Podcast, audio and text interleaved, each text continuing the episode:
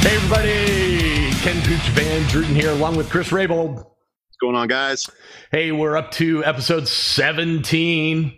Um, we are uh, still stuck at home and uh, still under quarantine and still don't have jobs. Nope. And uh, so we're going to sit here and um, take the the brighter step and talk about audio, something that we love to do, um, and not think about all the fact that the world is collapsing around us. How about that? Absolutely. We're just going to keep talking. no, but I mean seriously, it's like we love talking about audio, and that's that's why we come here and do this. We hope that it's a little bit of a shining star for you guys that are having um, a rough time out there. So thanks for tuning in. We really appreciate it, and we thanks all your all for your comments and. Um, you know, make sure if you that you subscribe to our channel if this is your first time here. Um, today's topic is Drum roll, please. Da, da, da. Uh, we're going to talk PAs today. Yes, we're going to talk about PAs today. All right. Well, Comments. I don't. I think I've seen some in the comment section, but I know people have reached out to me. They're like, "You guys going to talk about your favorite PAs?" Yeah, You're yeah, gonna talk PAs. So I figured, let's do it. cool. Right on. So, and and not even necessarily. It doesn't have to be favorite PAs as far as. Um, you know, I don't think this should be, you know, top five favorites or whatever. It should be just a discussion about what PAs we like to use, what PAs we've run into, you know, Yeah, cetera, the how cetera, and why. Yeah, the how and why. Yeah. Yeah, cool. Um, but having said that, I think that maybe that's where we should start. Um, what is your favorite PA? My, as of right now, when me specking a PA, PA means absolutely nothing because there's nowhere to go with it. No one ever gives us that opportunity anymore, do they? No, No. uh, I I'm pretty set on L acoustics these days. Cool. and not just these days it's kind of been that on and off for a long time but um yeah that, that that that's that's sort of home base for me there's essentially one number one and then there's like two through four or two through five that i can that are interchangeable of course. you know Of course. yeah Um, and are you, uh, you know, they have several flavors. Um, Yep. Are you, do you like all of them? Like K1, K2, uh, Kara? Uh, no, and you know it's funny with most manufacturers, I tend to just like, like I don't always believe that voicing is. Uh, very few companies seem to like. It's just impossible with different driver sizes, you know, to nail a consistent voicing throughout their product line. So when it comes to L acoustics, I really like K1. I really like K2. I've never done a side by side shootout, like a pure, a truly like, you know, clinical study of the two. And I hear people say they have preferences between the two. Uh huh. I mean, if you ask me to spec it right now, I'm going to say K1. You know, course, course. there's other there's other people that like K2 as well. And then some of their smaller boxes, you know, I like the Kara for what it does. Um, what are the floans? It's so funny. It's my favorite PA, and you know how it is. We work on so many, I start to lose model Yeah, yeah. number. Flown subs are typically the KS1Bs. Did I say that right? Whatever the flown subs, those are great. And then now the the big knock on acoustics for a long time were the subs, the sub subs. You know. yeah, I Um, mean, SB218s were like, yeah, I mean, they were, you know, Right.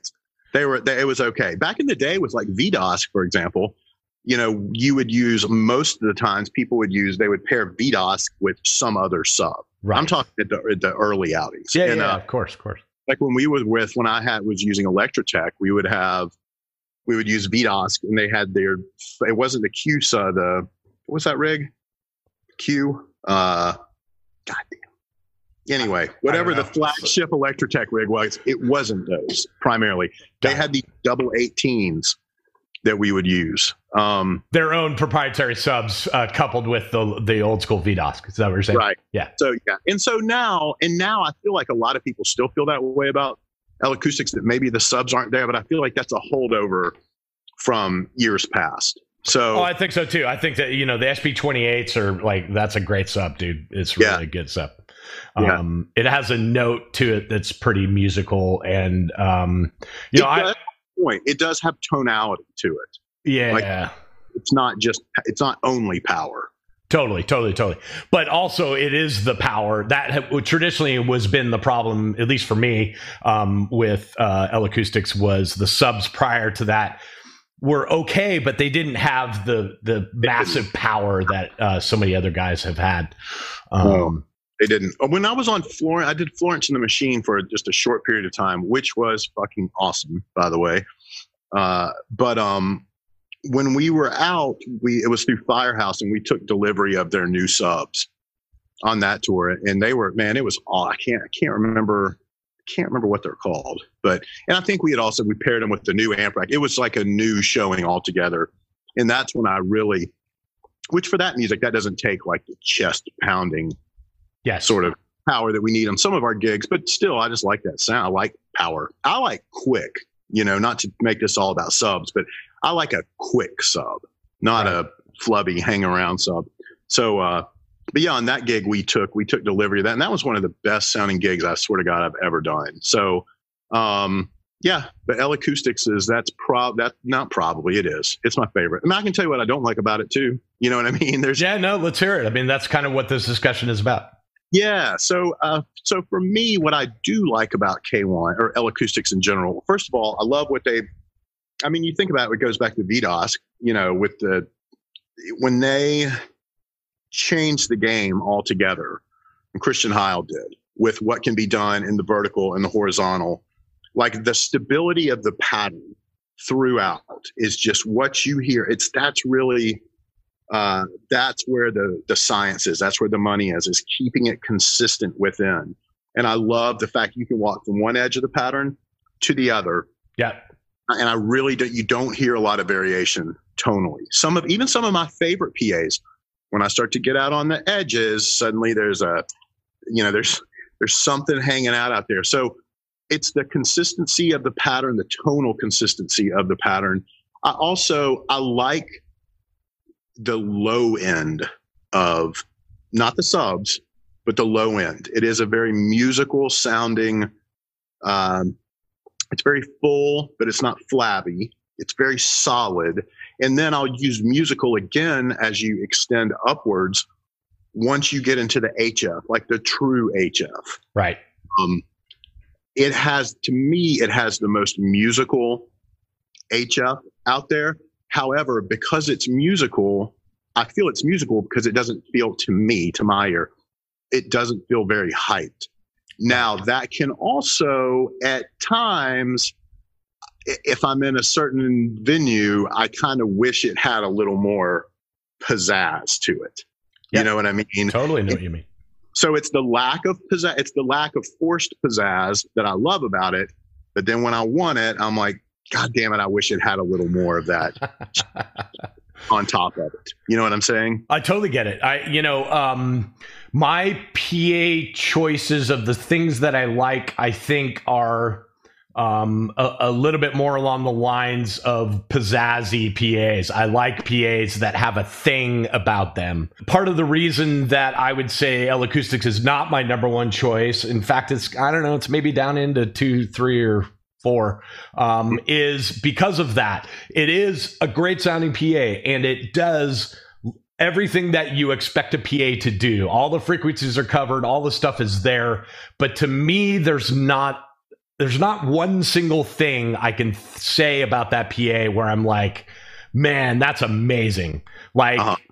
um, for instance, I like Adamson a lot, and the reason that I like Adamson so much is because uh, the way that the wave guide is, man, snare drums, vocals, guitars are just uh, just amazing. Like you pull something up into an Adamson PA and you go, "Wow, listen to that vocal, man! That's amazing!" You know, because it has that thing about it. Now, there's other parts of that PA that might be a little bit deficient or whatever, just like any PA.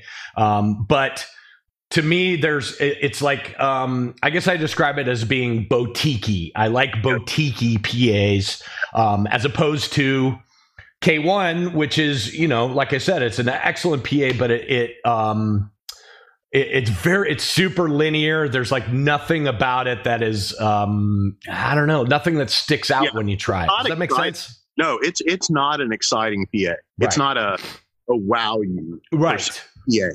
In, in that it's you know, and you're not saying hyped by any means, but it doesn't no, have no, I don't mean hyped. I mean um, something about the PA. Uh, for instance, if we were if we were talking about cars, I would say I like the Ferrari because its acceleration is unbelievable.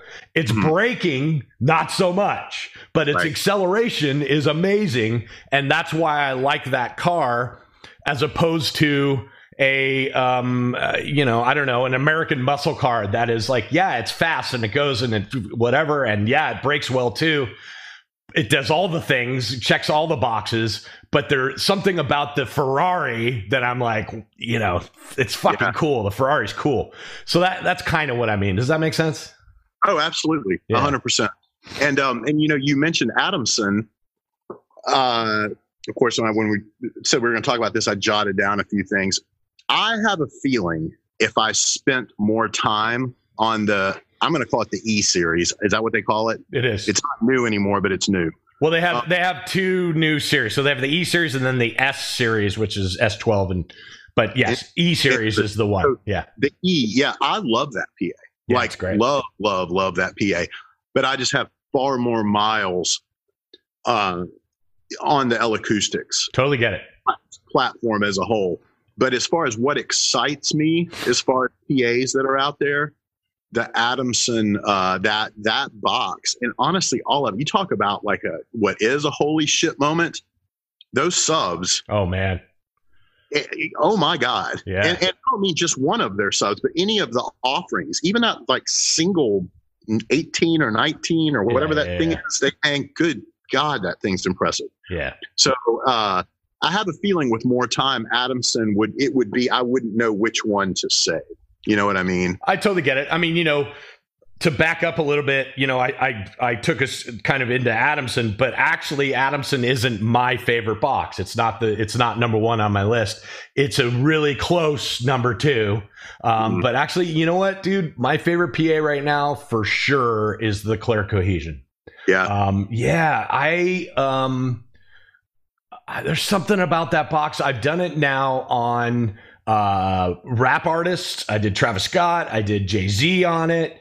Um, and and then I'm doing Iron Maiden on it. So it it kind of it's one of those PAs that's like somehow it works for all styles of music, if that makes sense. Um, and um, man, I just really dig the um the the shading that they do you know the walkthrough shading that they do and the um i don't know just something about the the whole wave guide and the impact and the subs um man i'm just i, I really think that pa is pretty stellar hmm Yeah. Speaking of wow factor, subs, and the cohesion, yes that is.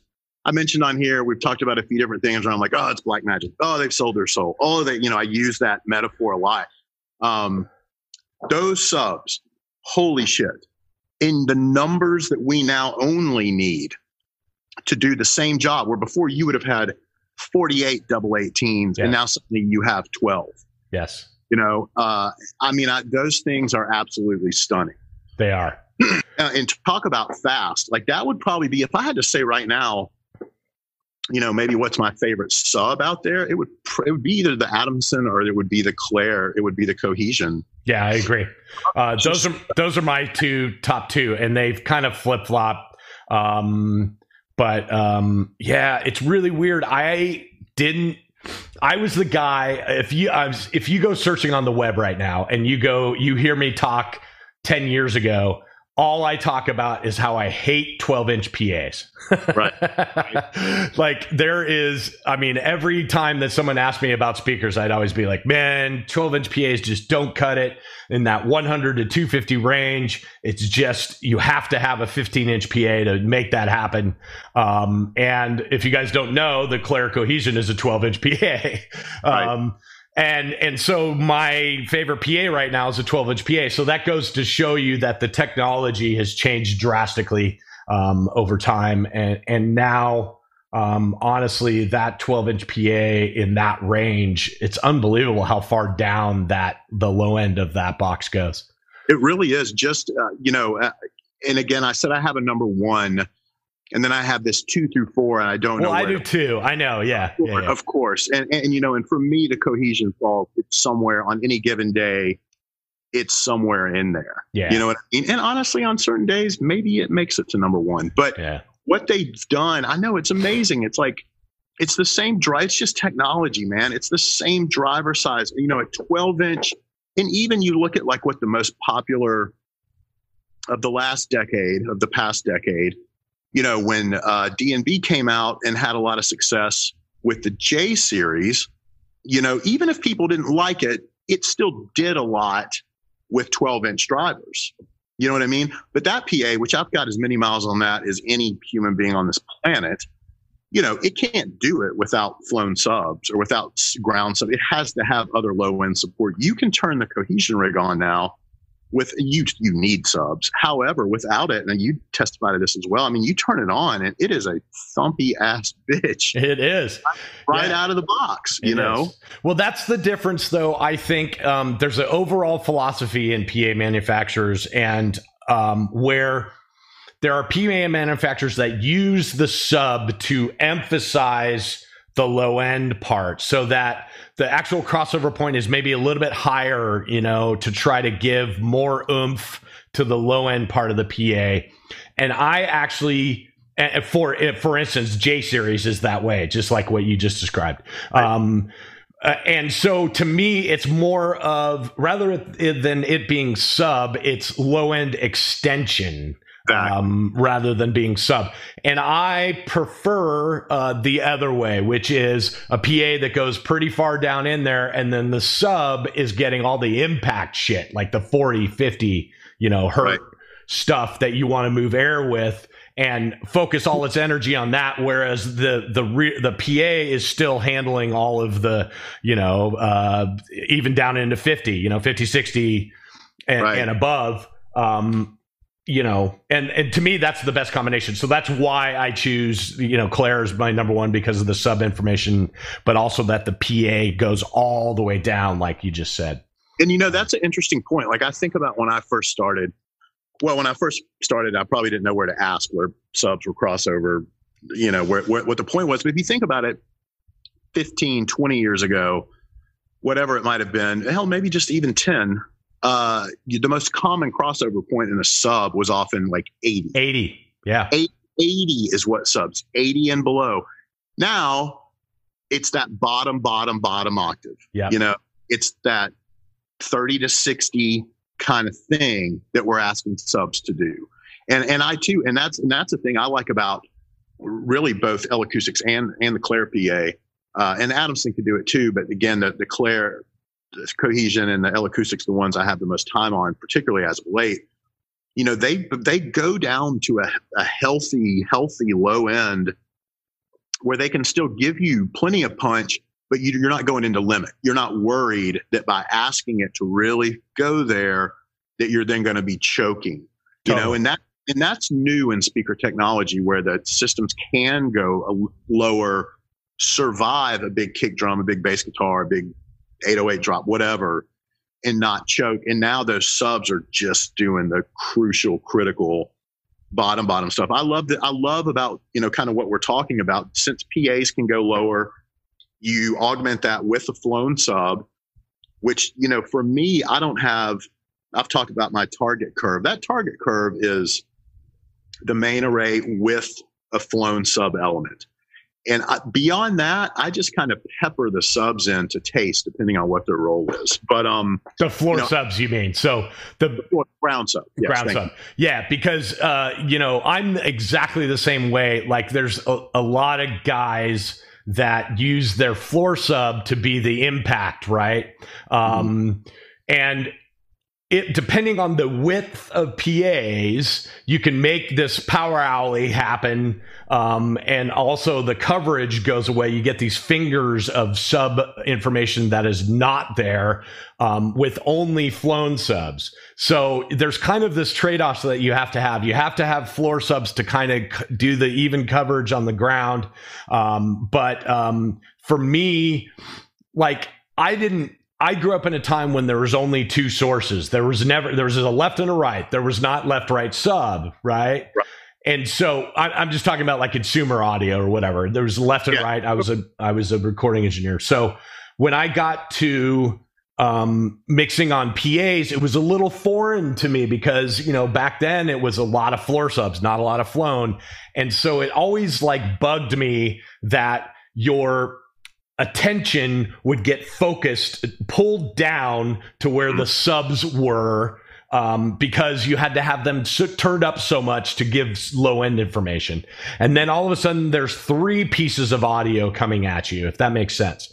So f- nowadays, with great speaker technology and flown subs, now I feel like again, thank God, we're back to it's a it's a left and a right. You know what I mean? So um, yeah, uh, uh, you know, that excites me to think about that because I'm thinking about uh, anyone listening. You know, there's our peers that are going to hear this and go like, "Oh, yes, I agree. Yes, I disagree." And then there's some 18 year old that stumbled upon it, doesn't know who either of us are. Like, what are these guys talking about? And that's the person that, in this conversation, you know, I, this is so like learning how to listen to PAs is so like mission critical. Where I would like to, of course, we never want to tell anybody what to do, but I would encourage anyone to think of what exactly what you just said, man. That's brilliant. Like, I don't want to be thinking about a third component. I want to be thinking about music.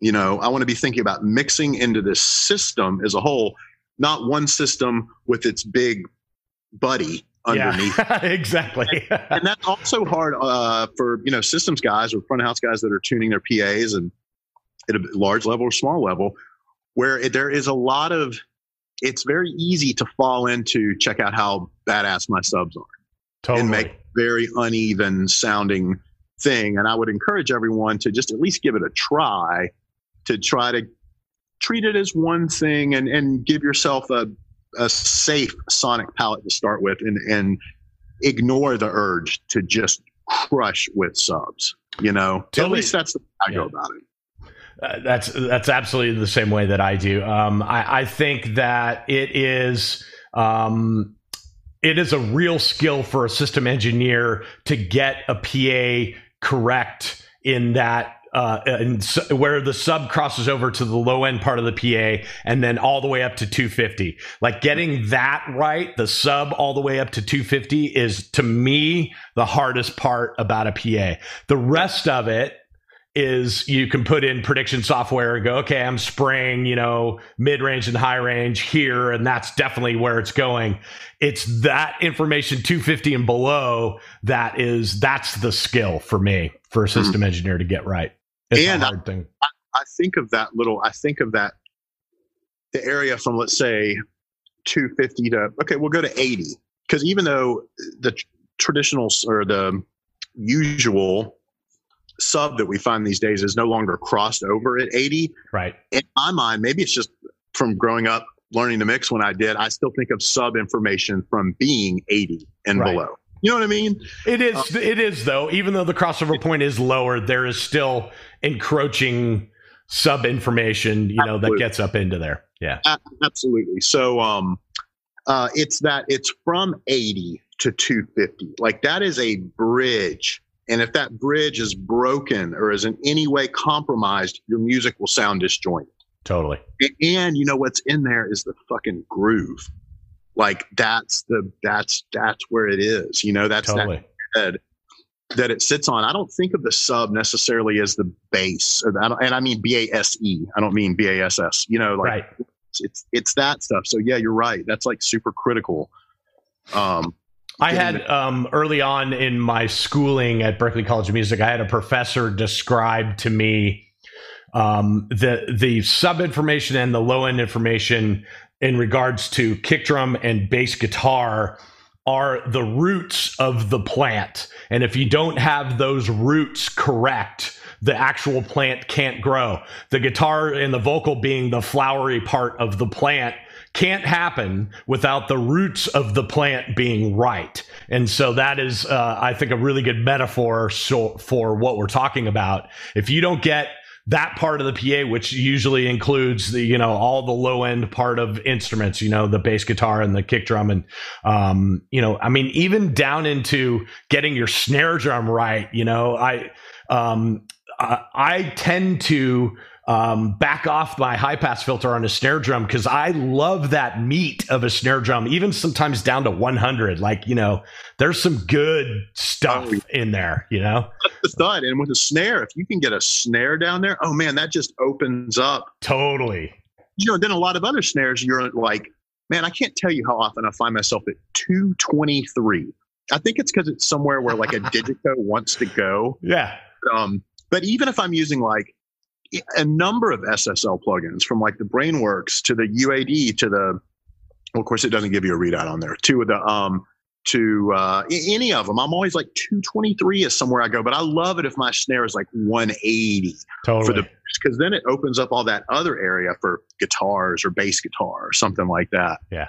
Um, that's yeah, it. I mean, that's that's the hard part about it. Um, uh, uh, getting a PA right, in my opinion, and and that's why I spoke for years and years about wanting it to be a 15 inch PA because um, prior to probably I don't know eight years ago, um, only 15 inch PAs, in my opinion, got that part right. You know what. I mean? Where in that range that we're talking about. So, um, yeah, it's crazy. Um, so kind of circling back around to our, our favorite PAs, you know, um, I always say to people, just like what you said, you know, the, you have a favorite one, and then there's like two, three, and four, and five. Um, to me, if we're talking about the top five PAs in the world, we're kind of talking about the same thing. Um, it, it to me, it's like ice cream. Um, you know, you might like chocolate, and I might like vanilla but it's this it's ice cream. Like everybody's having a good time. Everybody's having a good time. We're having some ice cream and it's good. So right. like when we're talking about the top five for me, um, I would take any of the five. Um, you know, if you said to me, "Hey, there's going to be uh, L Acoustics K1," I'd be, I'm great. I'll be there and it's going to be good.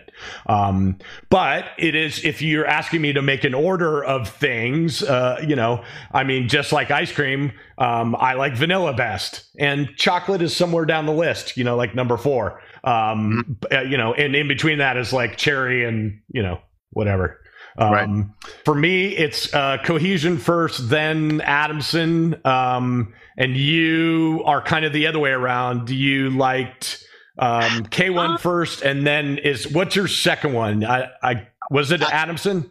It it probably is, but that's based on only using it three times. Got it. So it probably I should probably say yeah. No, I'll say that. Fuck it. Adamson. Yeah. Cohesion. Okay. But I reserve the right to flip two and three but that's an answer. I'll, I'll commit to it. You know. No, I um, mean that's an, that's an answer. And what's funny is that in our top three is the same PAs basically. You know, I'm Cohesion, uh, Adamson, and then probably K1. Um, mm-hmm. So uh, it's just in a different order for us, but those are our top three. Um, when you start getting a little bit further down the list, let me point something out here that I think is very interesting, though. Um, so um, you mentioned Christian Heil earlier with uh, L Acoustics, and you know I love old school V-DOSC. Like, me too. In, in some instances, if I were like in South America and they were like, well, you know, we have down there still. I know. Yeah. Uh, we only have you know 12 aside K1, or we have 16 aside regular V-DOSC. I would yep. almost say bring the regular V-DOSC because it has a signature to it um, that I that I really like still. Um. And I've overanalyzed this a lot about what's going on. Um, you you mentioned Christian Heil earlier. Well his partner was this guy named Paul Bauman. And I know where you're going, and I'm so glad you're going. I agree.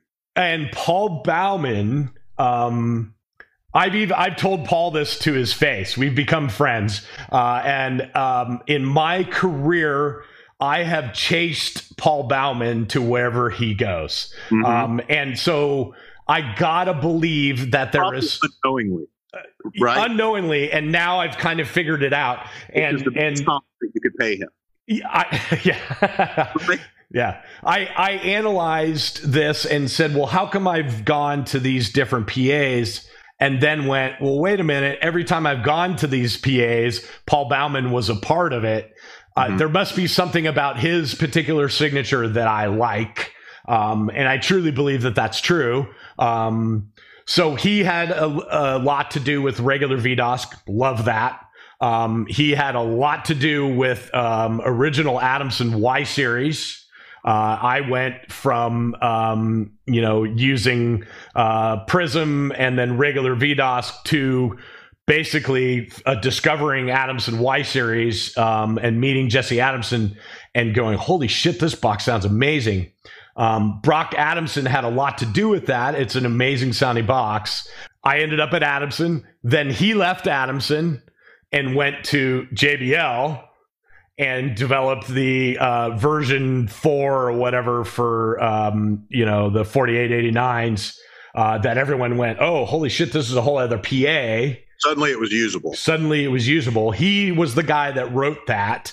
And mm-hmm. then he was the original designer of VTX. Mm-hmm. Yeah, obviously, in all of these cases, don't get me wrong, he had lots of help and outside input from all kinds of other people.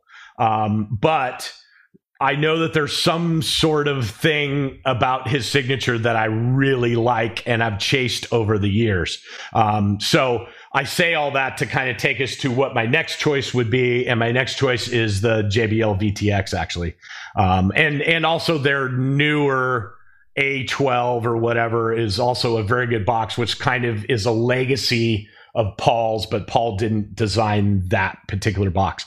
Um, but anyway, the VTX is my uh, next choice, and mainly because of the Paul signature, but also because of the amazing high end driver that's in that box. Um, it's a it's a, a, driver called the D2 driver, um, and uh, it's just the sparkly bits in that box are are amazing. Um, and you know, it's funny. They, I, I, was saying, I like a kind of a more neutrally softer high end, but that I. The, the problem is, I don't find many people do sparkly well. Sparkly oftentimes sounds processed, and I, I hate that. I've, I've said on here before. I don't like that 11k 13k hiss that sounds like a $75 chinese microphone you bought at full compass 15 years ago. Like I don't like that, you know. um, and JBL, that it, it, yeah, right. It, it's it's like it's bright, but it's done well. Yeah. Um, and that's the one. That's the PA. I, I knew you were going to say that because I knew we, you know, we both talked about it. Um, for me, it was several years ago. Um, I was that's when I was with our buddy Mike Hackman.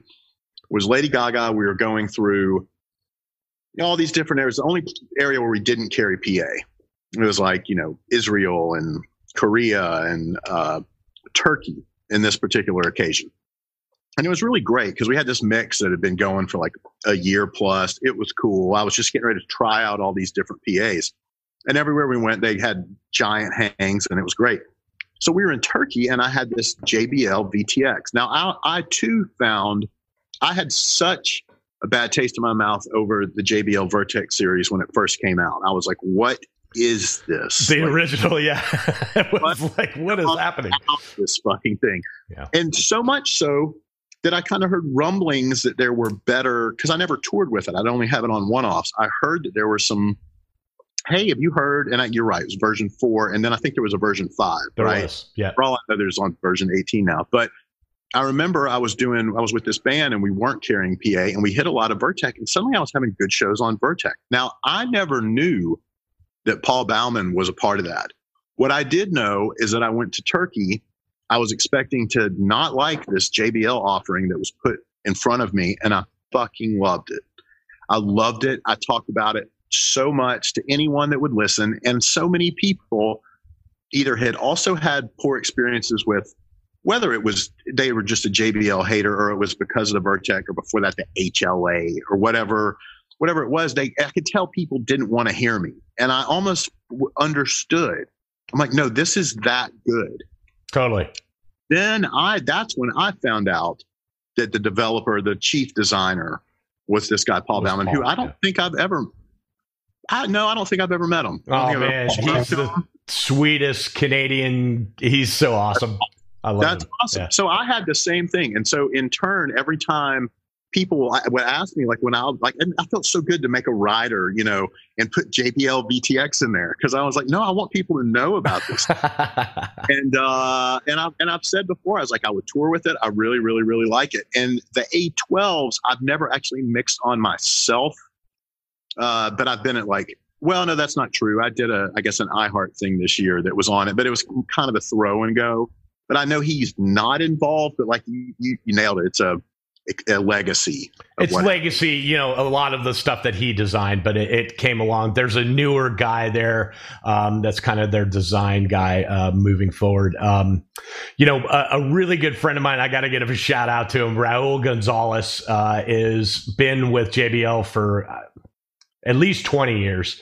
Um, mm-hmm. And, you know, I mean, I did a Kiss Symphony gig in Melbourne, Australia in 2000 or something. I don't remember, but it was a 60 piece symphony orchestra and the rock band Kiss. Um, and it was a giant Vertec rig um, that uh, Raul came down and helped with, um, and also the the uh, the rest of that Kiss tour in Australia. Um, and he's a badass. Um, you know what I learned from him was K1 and a lot of other companies are doing things now called turnkey, right? Where you buy their stuff and everything is the same. And the idea behind the process is it's the same amplifiers or same cabling, same rigging, same box everywhere in the world. So when you show up, it'll be the same PA. Um, unfortunately, uh, in my opinion, JBL has kind of fallen. They've taken the other route, which is there's a hundred different options. Mm-hmm. You can have 13 different, um, you know, crossovers and 60 different amplifiers, and you can wire the boxes in high performance mode or not, which is either three boxes in a circuit or two boxes. So what that turned into, unfortunately, is guys like us, when we advance, there is literally 30 questions you have to ask when you advance for a JBL VTX rig, let's say, um, because you need to know what the, what are the options that they've had, and if they have chosen some bad options, then that PA is not going to respond. You know, most likely the PA that you got in Turkey was their everything top of the line, the top of the line amps, everything in two circuits, you know, two boxes a circuit, et cetera, et cetera, et cetera, you know. Um, and that PA, that VTX PA is amazing sounding. But unfortunately, you can show up to a VTX PA sounding just kind of okay. And a lot of the reason is is because it's not turnkey. Um, so unfortunately, that is that's kind of why for me JBL is further down the list. Um, I think it's a great sounding box. It's just it's harder to deal with. I got to do way more advancing to make sure that the box is is correct.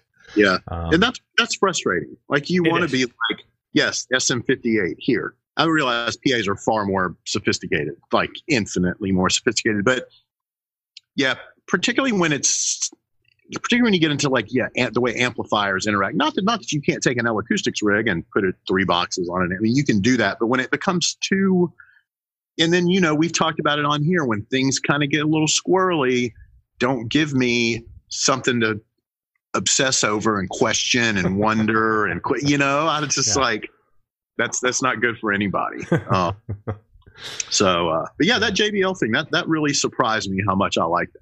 Yeah. And and still do. I, I, now that I think about it, that A12 show I did, um, uh, it was excellent. Yeah. That was Alicia Keys, and, and I know at the Grammys, and uh, that's what they're using now. But I'm yeah. usually not tuning and mixing and everything else on there. That's that's you know Michael Stewart or yeah. Jeff Peterson or one of those guys or something. So they're usually actually mixing on it, but they, they always get a good result. And I have noticed that. I've noticed that um, as the award shows have shifted from always being Vertec to always being VTX and always being A12, all the award shows sound better now to me too. Just I like totally casual, agree. Yeah. Casual walking around, I'm like, huh, yeah, this is pretty damn good. Yeah, I totally agree. Hey, you, I know that you have a lot of experience with D&B, right? I was, I was trying to think. I was like, I can't do this discussion without going. and I am, um, I mean, D&B for me is not even the next one, actually. Yeah. yeah um, no. So I don't, know what comes after these four. Okay. Um, I really don't. It would have to be D&B. Yeah. Okay. So here, here's my, this is my life with D&B, which is, um, I so I used to use I used Electrotec when I had V, v I was really way into V-DOSC. Like I knew when it came out in the 90s, even when I was younger and I was doing clubs and stuff, I was like, no, this is where we're going. It was just it was apparent. So when I had the ability to spec a PA, I went to Electrotec. Um, and because I'd always liked the Electrotec shows I had heard that were not on V-DOSC, you know, right. so it was just it was, it was a place I knew to go. I'd always been interested in them. I was like, cool, I'll go there. We did that and then we ended up going to eighth. We went to Clair for a minute. Then we went to eighth day, and um, I had V-DOSC and can't even remember. Oh, and D&B subs, the B twos, and um, if that's a thing. so anyway, uh, we had for the for the outfills. It wasn't a giant tour, so we just had a main hang, and then we had something small to fill out sheds or wherever we had these little D&B Q boxes, which were these passive little things. And uh, we were at a casino once in Reno, I believe, and the, the weight was crazy. We couldn't hang our main rig, and the, the systems engineer taught me into using this little passive. Again, when I think passive, I think of like a PV wedge in a club. I totally know going back to they've sold their souls. There's no way this should work, et cetera, et cetera. So we hung this Q rig tuned it. I felt okay about it. We started the show and I laughed for three straight songs at how good it sounded. I could not fucking believe how good this thing sounded. So I was super stoked about it. And I said to D&B and I said to Eighth Day, hey, if you ever release a large format box, I'm interested. I'd love to, I'd love to take it out. And they did. And so the J series came out and I think I have this right. I think it was me with widespread panic. This is the most eclectic group. Tom Jones and uh, Slayer. so, uh, and I would go on to mix show after show after show after show, year after year. The client list grew in stature and just had all this success on the D&B platform, and I and I really really dug it. Now I will admit it didn't throw, you know, it didn't. And as I got into stadiums with it, I knew as I walked to front of house and listened to the support act or whatever was going on at about hundred feet 30 meters, somewhere in there, it started to do this, you know? So I really did. I loved it. I didn't do a lot of EQ to it. I knew how to use it so well. Um, I knew how to tune it. I really dug it. And that was right when then I moved away from it just because my gigs changed. Not that I was like done with it or something. Right when AP came around.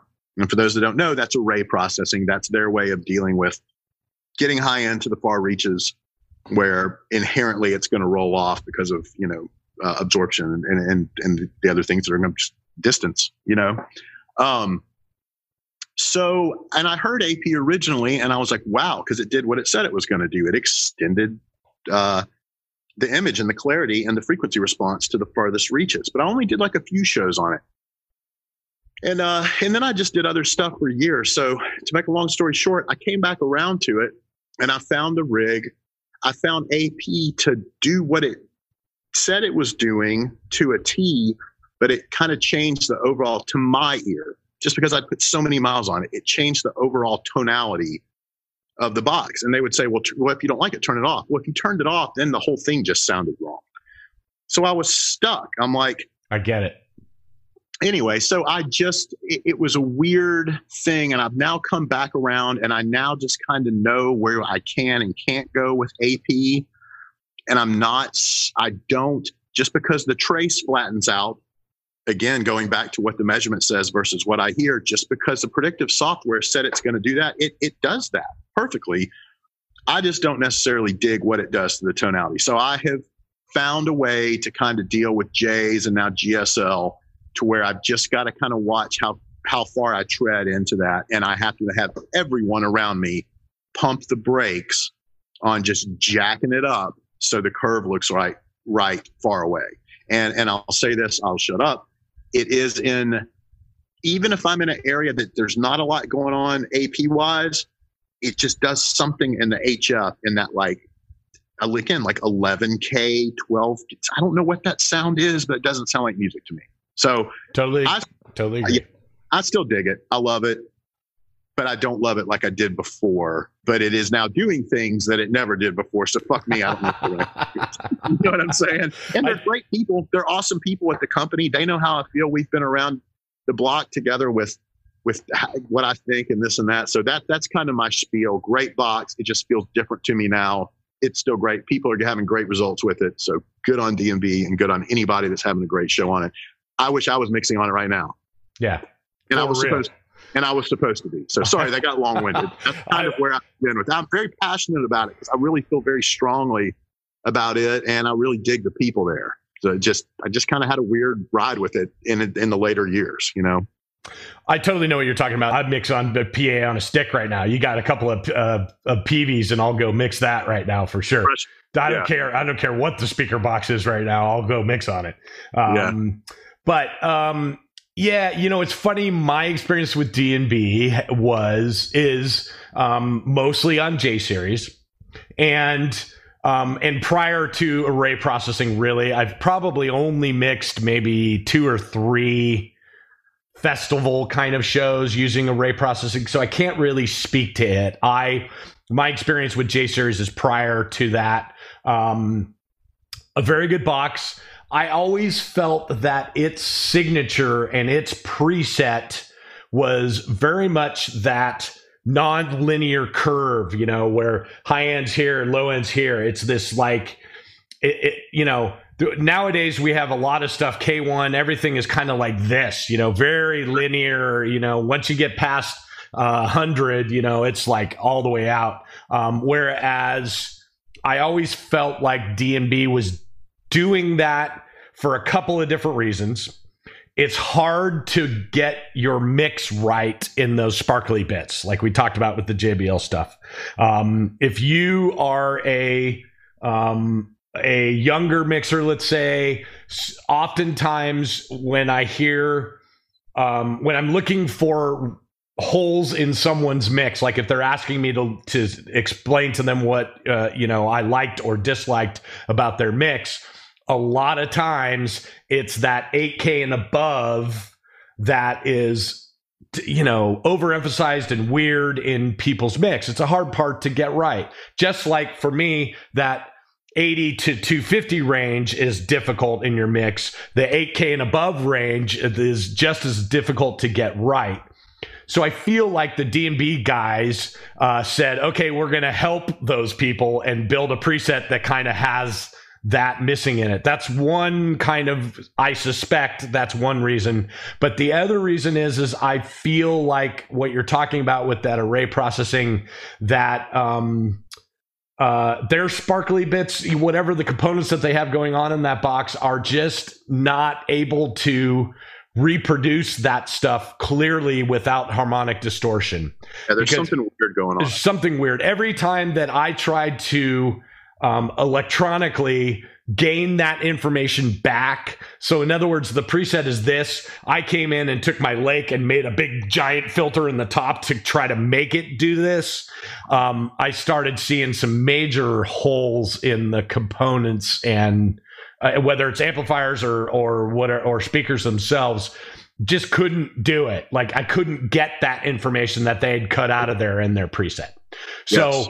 that was it was just something that I always noticed about the box. And and again, I agree with you. The box is an excellent box. If someone said to me today, "Hey, you're going to be mixing on J series tomorrow," I would say no problem. That's it's oh. one of the boxes that I say, "Okay, great, not a problem." Um, Hundred percent agree with you about it throws like a girl. Um, it did. Uh, yeah. Now it has the strongest arm out there. It's just fucking weird looking. Yeah. Like it's not. It's like hey, and no, no offense to girl engineers out there. Listen, yeah, yeah, yeah, don't don't send us all kinds of letters about how chauvinist I am. That's not what I meant. So God. you know what? It's it's funny. Uh, in hearing you when you're talking, I'm thinking about kind of like you're talking about with the JBL, the high performance mode or whatever you said. Yes. That this just goes to show that truly all things are not created equal and PAs are so advanced now that it really if you don't have if you don't have the right guy in the systems engineer oh, or the designer, you're screwed because all of these PAs now, like I started thinking when you were talking just now, if you remember with V-DOSC, for example, when it first came out, V-DOSC could only sell to select, or L only sell to select companies. Talk yep. about boutique. It was the ultimate in boutique you could only use, I think it was Lab.gruppen Amps at first or whatever it came out. You could only use this, you could only do that. Then suddenly, next thing you know, Crown was something you could do. And I used it with Crown and I liked it with Crown. Then you could do it with QSC. I didn't like it with QSC. Suddenly, this box that was so great, I'd run into flavors of it I didn't like. Yep. Where I'm going with that is now on PAs, they all the major manufacturers have some degree of array compensation. Whereas when the line length gets longer, there's inherent coupling and buildup in the low end and the low mid, and they have something eh, whether it's just a shelf or whatever they're doing to curtail that. You know, so you walk in with the wrong guy behind any of these rigs, but let's say a J rig, particularly the J that at the time didn't have the HF extension and man, suddenly what honestly was supposed to be like this going down to the HF is now like yes. this. And I remember the first time I used the Adamson PA, it was in a stadium in, in uh, Seoul, South Korea. And they had array compensation, but they only had it. I don't really understand this, but they only had it to where it was functional up to 14 boxes. And we were in a giant stadium that was more than that. So even though my first show sounded great, the EQ looked horrible because right. I had to do all that array compensation. Oh. You know? Yeah. I mean, I will tell you of all the PA manufacturers, if you have a guy that doesn't know what he's doing on an Adamson PA, you're screwed. A lot of the other kind of PAs are kind of bulletproof these days. Like you fire them up, and yes, a lot of the guys have training. There's L acoustics training and whatever. So if you have a K1 guy, he's been thoroughly trained. But in general, if you were to just hang a bunch of K1 and then fire it up, you could probably get away with a, a relatively good sounding thing. Whereas Adamson, at least in my experience, um, I've had the same amount of boxes with the same components, with the same cabling, sound completely different with two different guys. Mm-hmm. So, I mean, it, it matters. You know, the system engineer thing matters for sure. One thing I wanted to point out too, and I, I haven't talked about this in a while, and I love this. Um, I'm so proud of my little analogy, my metaphor that I used too on this one. yeah. So years ago, I used another French manufacturer's PA that was kind of thrust my way. Now, I had liked their previous offerings, ironically, or liked them enough. And then I got on this thing, and man, it was just, it's not, it was just, to tell you, in my opinion, it was just wrong. Like it was the most skewed frequency response, whether I were talking to your ear or you would verify in the measurement. And it's like, it kind of goes back to, I tell you, L Acoustics is my favorite PA, but I also told you I'm not so sure about uh, immersive sound because it's yeah. I got the job. Now you're telling me I have to mix different. That's kind of the way I felt about this PA. Is like I had to mix into this weird frequency response. I was like, "Fuck you! I didn't ask." Like this is crazy sounding. It was too by ear. Like right. I need some science to go into your totally. thing. So the where I am going with this though is what I learned was so I had this PA that was aside from having these holes in it everywhere, it also had this insanely hyped high end on purpose, very much on purpose. And if I took that PA and tried to like match it on a trace to what I wanted, it was the same as here's the beautiful metaphor. If I have a hundred foot long XLR cord, right? Cable, uh, they uh, this XLR has been around for was made 25 years ago. Yep. It probably doesn't go over under every exact time, and it's in my best interest to if it wants to go over over, I'll just go over over a few times and then get back. In other words, do what it wants to do because that's what it is. And what I learned on that PA was if I asked it to be anything too far other than what it was, it just didn't work. So I had to. And as much as I love the cohesion on the HF, we've talked about this ad nauseum to, to one another, there is some of what's so great about it up top sometimes is a little too much for me. But God forbid you take it out because that's what it is. Yes. You know, and it's the same thing as if you get that guitar tone, it's just too like biting at like one six or two or two five. The second you cut too much of that, it's gone because that's what it is. So yeah. I will say that, you know, if you get a PA and the sonic signature isn't totally what you like, maybe come to terms with only taking it so far because you kind of need to let it be what it is for it to function properly, if that makes sense. Totally makes sense. Yeah, I mean, another PA that I really like that is it's funny, it's not really usually mentioned in most people's top kind of five PAs, let's say. Um, but uh, I think it's really great is RCF. Um, RCF makes some speakers that I think really compete with some of the big boys. Um, and uh, there are a lot of smaller companies, mainly because of their price point. They have an amazing price point.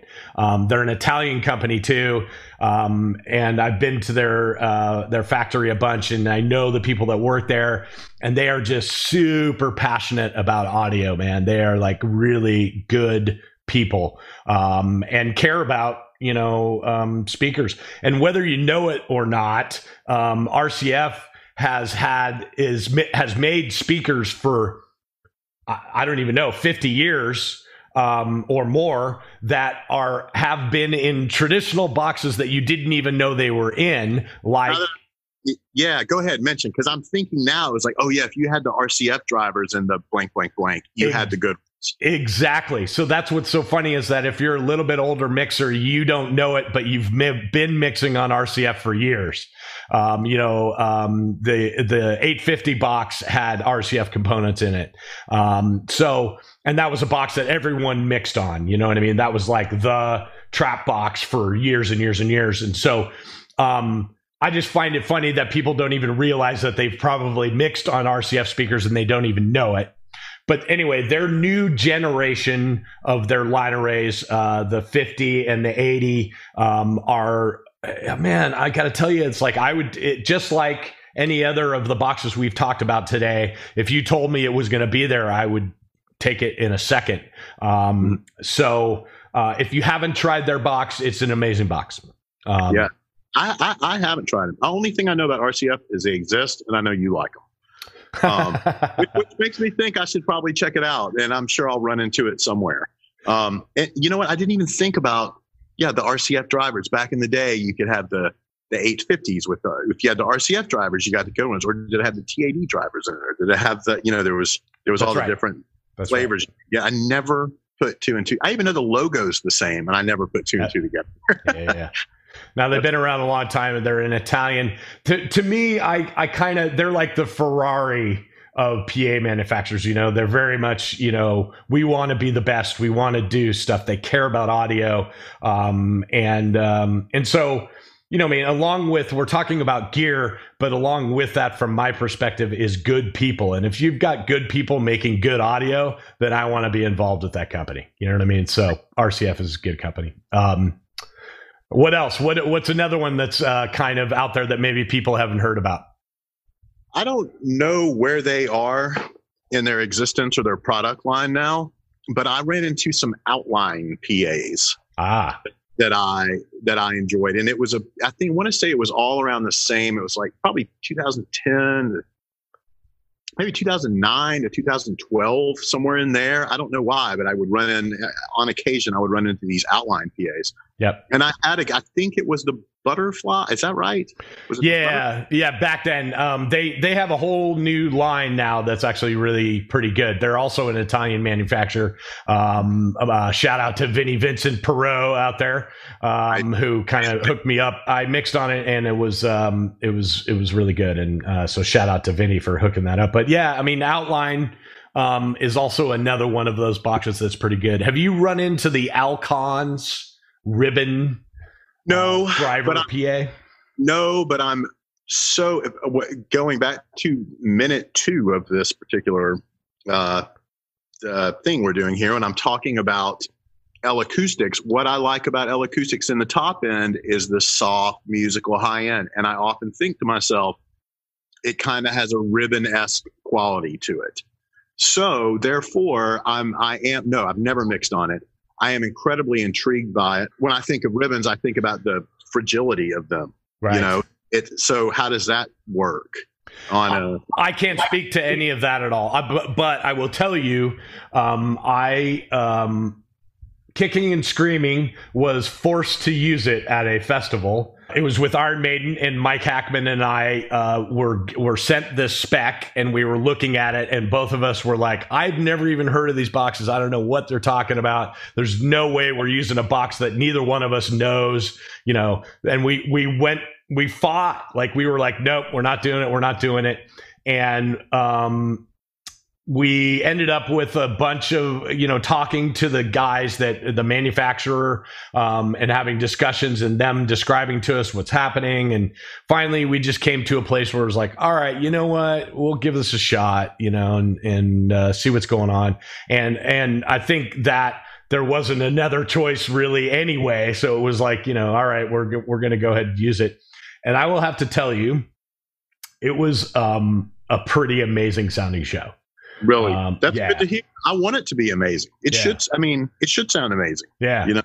And they have a presence now. Like they were at the NAMM show uh, this year, um, and they did a big demo that I couldn't be at. But um, you know, big name guys were there. Uh, you know, Brad Maddox and Greg Price, and um, all kinds of dudes were at their demo that they did. Um, and um, from all reports from all those guys, they liked it too. I think it's a great box. I think it's um, you know it's been around, but it's up and coming, and and I think maybe you're going to see more of it. But I can't speak to any of the. I know what you're saying about the ribbon. Like, is it something that's going to last? We're going to drag this thing all over the world. Is it right. actually last? But I, I, I, do think I had a conversation with uh, Chris Sullivan the other night, and we are just talking about PAs in general. We are in a kind of a weird place where you know, I was talking about D and B and say I'm not so sure how I felt about some of the the AP settings, but I can tell you, you know, I was supposed to be out on GSL right now, and the, the most recent version of it, I was like, this is pretty badass. So there are newer offerings from these companies, but we're kind of waiting on the what's next. What is the next big thing? I know. Yeah, because we're looking at these companies now where again you're talking about they're putting a lot of R&D into like immersive audio. So it's the same boxes, it's just different deployments and you know, Cohesion did something very interesting, particularly because they took the Clair proprietary box to the modern era. Yep. You know, and, and that was an interesting thing. K1 in its development was pretty groundbreaking. D&B AP or not, did a really big thing. They made the 12 inch box a viable, a viable large format box and had an immense success. So we've seen these things and like Meyer, it's had, but right now I feel like we're kind of waiting.